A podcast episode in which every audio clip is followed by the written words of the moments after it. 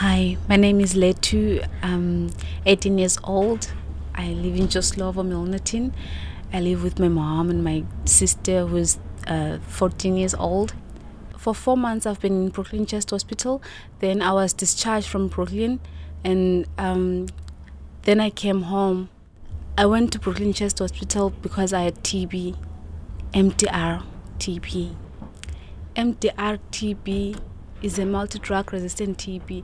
You get it when maybe you default from TB, from normal TB, then it becomes MDR TB. Then you have to take more tablets. But I don't know how I got TB. I was just coughing and I felt I was so weak. And I was vomiting a lot all the time. I couldn't eat. That's when I went to the clinic and told them. Then they tested me. They tested my sputums. Then they found the TB. I knew that they were talking about a big TB because at school we were taught about MDR TB and those kind of TB.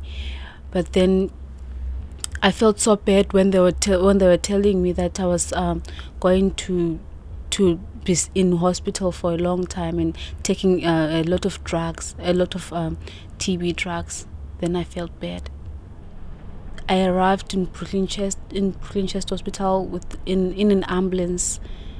It was cold that day, and the nurses helped me pack my clothes. They put me in a wheelchair, and because I couldn't walk properly.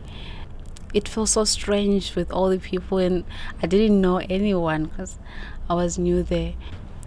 When I arrived there, I felt like, okay, I'm here. Then so I have to do what they tell me to do so I can get better.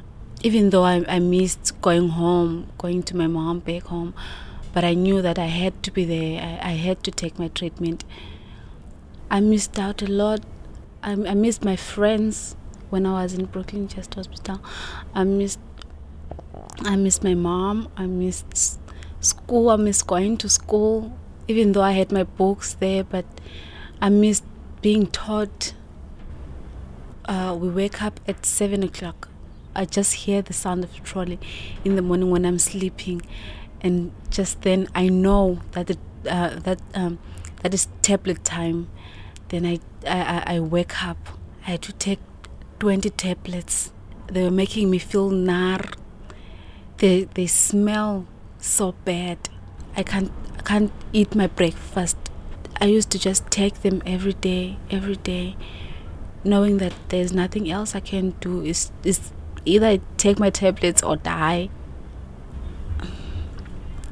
I used to eat so much. I used to eat all the time and I used to drink my tablets all the time so that I can come back home. I still have my friends. I still talk to my friends like I used to before, even though most of the times they're at school and I'm here at home.